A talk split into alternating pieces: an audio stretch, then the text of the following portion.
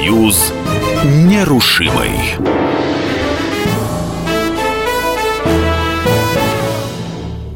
Программа «Союз нерушимый». Программа для тех, кто вырос в Советском Союзе, но ничего о нем не знает. В студии Иван Панкин, журналист радио «Комсомольская правда». В этом выпуске расскажу про Никиту Хрущева. Он ездил по Советскому Союзу, Дешевой популярности искал, За место хлеба сеял кукурузу, Людей советских космос запускал – Никита Сергеевич на протяжении 11 лет был лидером советского государства. С его именем связано немало событий, которые оставили глубокий отпечаток не только в истории нашего государства, но и мира, как со знаком «плюс», так и «минус». При этом эксцентричное поведение Хрущева до сих пор вызывает споры у историков и у простых граждан, интересующихся прошлым своей страны. Кто-то считает Никиту Сергеевича величайшим реформатором 20 века, а некоторые обычным шутом. Хотя, возможно, это определение слишком жесткое. Но и Хрущев зачастую действовал весьма эпатажно, а по отношению к своим оппонентам действительно очень жестко. Несмотря на то, что при Сталине он вел себя, если можно так сказать, тихо, но сумел сделать карьеру. Наверное, именно потому, что не высовывался лишний раз там, где не надо. Он обошел многих других партийных функционеров, гораздо более серьезных, чем он, и претендовавших на высокие посты. Его чудесным образом обошли стороной сталинские репрессии и гонения. Даже в конце 30-х годов, когда его рекомендовали на высокие партийные должности, общее мнение о Хрущеве было неоднозначное. Многие считали его бывшим троцкистом. Каганович, который и рекомендовал Сталину Хрущева, сказал, «Да, когда-то он придерживался троцкистских взглядов, но сейчас активно борется за дело коммунизма». Хотя в те времена ярлык троцкиста автоматически означал тюремный срок и даже расстрел.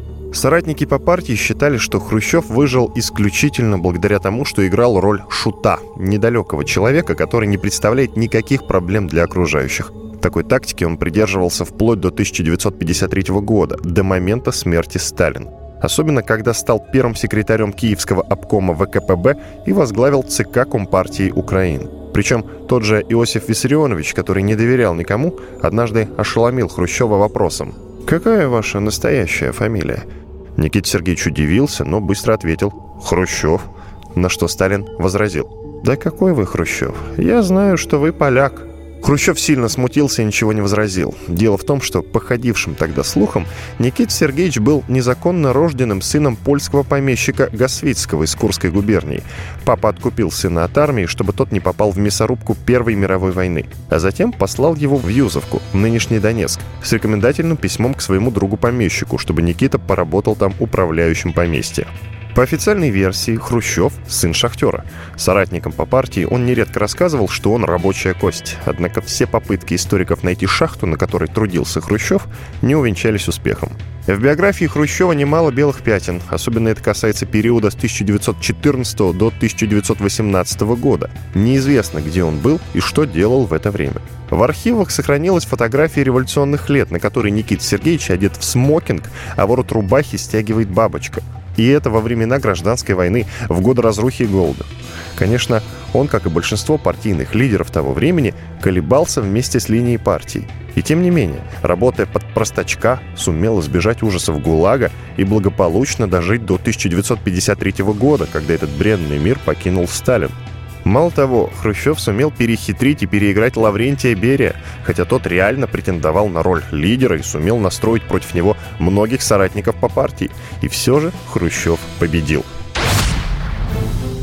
Став полновластным хозяином страны Советов, Никита Сергеевич прослыл выдающимся реформатором, особенно в сельском хозяйстве. Вы сейчас идете впереди нас. Нам еще надо хорошенько поработать и попотеть, чтобы вас догнать.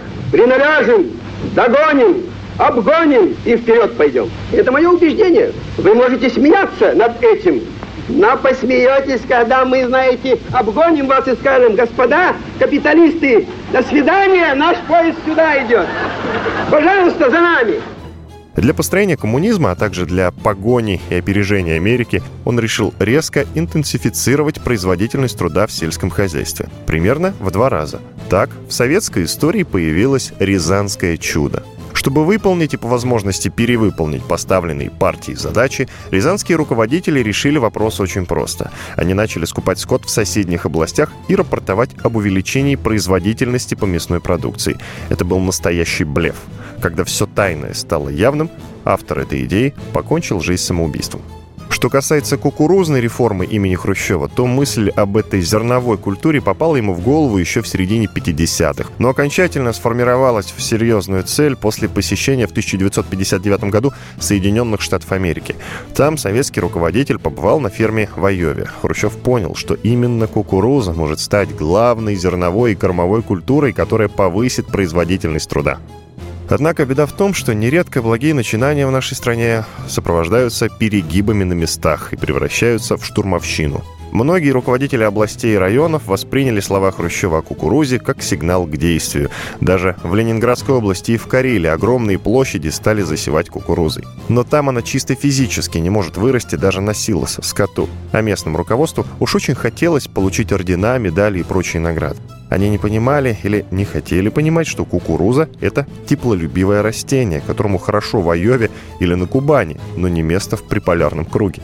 Позже Хрущеву припомнили и Рязанское чудо, и кукурузную реформу, и, главное, Новочеркасский расстрел. В 1962 году в небольшом городе Ростовской области произошли массовые народные волнения из-за сложных экономических условий жизни рабочих электровозостроительного завода, да и других горожан. Позже все недоумевали, как мог человек, который провозгласил возврат к ленинским принципам, к партийной демократии, решиться на расстрел простых людей. Ведь одно дело народные волнения 20-30-х годов и совсем другое в начале 60-х. Хрущев и его окружение, видимо, посчитали, что столь суровая мера должна отрезвить бунтовщиков и послужить серьезным уроком для других. Ведь не секрет, что из-за просчетов в экономике в СССР ощущалась нехватка продовольствия, повышались цены и сокращались зарплаты. И волнения прокатились по многим регионам. Но они были не столь масштабные и не имели таких трагических последствий, как в Новочеркасске. Отстраняя Хрущева от власти, ему припомнили и развенчание культа личности Сталина, и реформу ГУЛАГа, когда на волю вышли и невиновные, и уголовники. Они просто стали контролировать некоторые города вдоль Транссиба. Милиция даже не сопротивлялась, так как ее не хватало для решения всех криминальных вопросов. Как отмечают историки, жизнь в СССР в период правления Никиты Сергеевича была полна противоречий. Вроде бы прекратились политические репрессии, партия попыталась уйти от привилегий и закрытности номенклатуры, свободу получила творческая интеллигенция, люди мечтали добиться чего-то значительного в искусстве и науке, а не стать миллионерами. В космос отправился Юрий Гагарин, стабильно решался квартирный вопрос, расселялись коммуналки. Люди стали жить другими ценностями. Их целью было не написание доноса ради существования и карьеры, а социалистическая романтика, движение вперед, наука и новые технологии, мирный атом – но в то же время была и другая сторона медали. Не самая умная программа освоения целины и неудачные экономические реформы. По-прежнему существовала власть партийной бюрократии и ограничения свободы слова. Несмотря на хрущевскую оттепель, отношения государства и церкви продолжали быть довольно напряженными. При Никите Сергеевиче шла борьба с нетрудовыми доходами церкви, ведь у высших иерархов были огромные доходы. И Хрущев решил, что священник должен получать обычный оклад и платить с него повышенный налог. Он ограничил число монастырей и сократил прием слушателей в семинарии. Но все эти вопросы касались внутренней жизни Советского Союза. А на международной арене Хрущев тоже оставил свой неизгладимый след. Специалисты называют Никита Сергеевича начинателем холодной войны. Но именно при нем возник паритет между СССР и США. Показательным моментом стал Карибский кризис, когда наша страна сумела показать американцам, что не стоит говорить с нами с позиции силы. Хотя Хрущев и поставил мир на грань ядерной войны. Он пошел на шантаж американцев, так как те панически боялись заполучить боевые действия на своей территории. К тому же наши средства ПВО смогли сбить на огромной высоте американский самолет-разведчик. Значит, мы нашли противоядие в противостоянии военных технологий. И американцам пришлось согласиться на диалог с Советским Союзом. Главы двух великих держав стали общаться не по телеграфу, а по телефону. Мы говорили с Америкой на равных. Так кто ж такой Никита Сергеевич Хрущев? Шут или великий реформатор? Многие историки пытаются определить это, опираясь на его личностные и человеческие качества. По своей натуре он был импульсивным и сумасбродным. Возможно, на посту лидера государства он стал немного заносчивым. При Сталине Хрущев вел себя гораздо скромнее. Веселый человек, он мог развлечь компанию, но не более того. Как говорится, власть его испортила. Но за время своего правления Хрущев не создал для себя большой группы поддержки из людей, идущих на компромиссы и способных договариваться. Никита Сергеевич считал себя единоличным лидером и искренне верил, что его верховенству никто и ничто не угрожает. За это и поплатился. Хотя после отставки он остался жив и даже не был посажен в тюрьму, Правда, некоторые из заговорщиков по его смещению с поста генсека предлагали устранить Хрущева, подстроив ДТП. Именно решение таких вопросов цивилизационным путем – главная заслуга правления Никиты Сергеевича. Он сам полагал, что его расстреляют, но после отставки он спокойно прожил еще семь лет. Это программа «Союз нерушимый», программа для тех, кто вырос в Советском Союзе, но ничего о нем не знает. С вами был Иван Панкин, журналист радио «Комсомольская правда». До свидания. «Союз нерушимый».